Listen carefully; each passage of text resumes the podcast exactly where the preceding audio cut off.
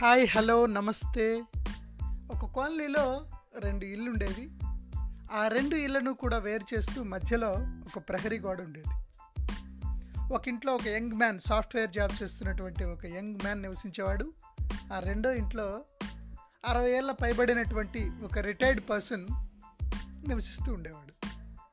రెండు ఇళ్ళకు కూడా కామన్గా మొక్కలు పెంచడానికి కావలసినంత స్పేస్ ఉండేది.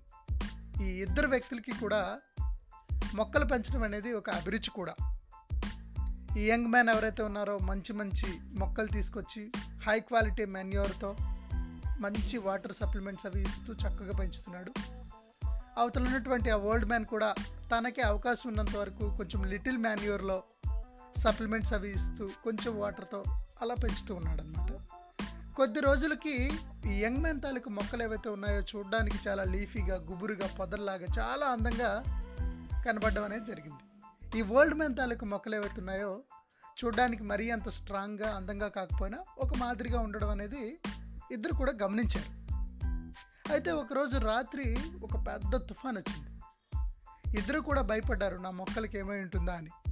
ఉదయం వచ్చి చూడగానే యంగ్ మ్యాన్ ఎవరైతే ఉన్నారో ఆయన షాక్ అయ్యాడు. షాక్ అయ్యి ఈ పెద్ద ఆయన దగ్గరికి వచ్చి ఇలా అడిగాడు. అదేంటి నేను ఇంత కేర్గా చూసుకున్నాను? ఒక ఇంట్లో ఉన్నటువంటి మన చిన్నపిల్లల్ని ఎలా చూసుకుంటామో అంత కేర్గా చూసుకున్నాను. మీరు అంతగా వాటిని పట్టించుకోలేదు. అయినప్పటికీ ఎందుకు అంత హెల్దీగా ఈ తుఫానికి వరగకుండా ఎలా ఉన్నాయి అని చెప్పేసి అడగగానే ఆ ఓల్డ్ మ్యాన్ చిన్నగా నవ్వుతూ ఆ పెద్ద ఆయన నవ్వుతూ నిజమే నువ్వు వాటిని చాలా కేర్గా చూసుకున్నావు. నేను కాదన్ను. కానీ వాటికి కావలసినటువంటి కొన్ని ప్రక్రియలను స్వయం సిద్ధంగా చేసుకునేటువంటి శక్తిని లేకుండా చేశావు. పూర్తిగా నీపై ఆధారపడేలా నువ్వు వాటిని చేసావు అందుకే ఈరోజు అవి చిన్న తుఫానికి కూడా తట్టుకోలేక నేల కొరిగాయి అని చెప్పేసి ఈ పెద్ద ఆయన అంటాడు. నేను మాత్రం వాటికి ఎంత కావాలో అంతే ఇచ్చాను. కేవలం బ్రతకడానికి మాత్రమే ఇచ్చాను. మిగతావన్నీ కూడా వాటికి అవిగా సమకూర్చుకున్నాయి.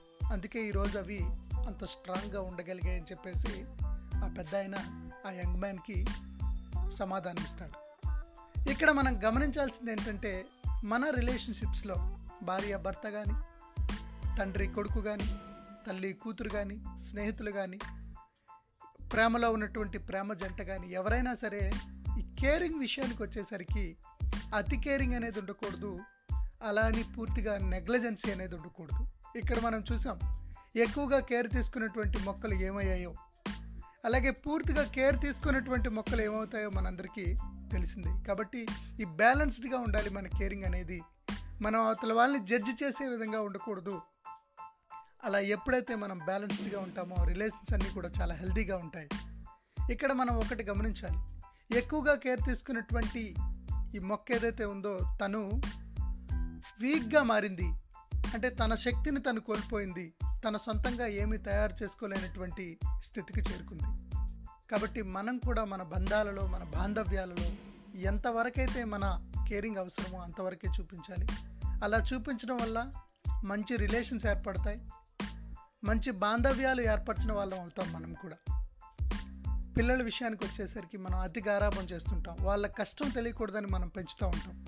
ఒక్కోసారి ఒక చెంచా తీసుకురా అన్నా వాళ్ళు మన మాట వినరు. అప్పుడు మనకు అర్థమవుతుంది. మనం ఎంత తప్పు చేసాము కాబట్టి ముందుగానే మనం ప్రివెంటివ్గా కొన్ని ఆలోచనలు చేద్దాం. బెస్ట్ పేరెంటింగ్ బెస్ట్ కేరింగ్ తీసుకుందాం మనుషుల పట్ల.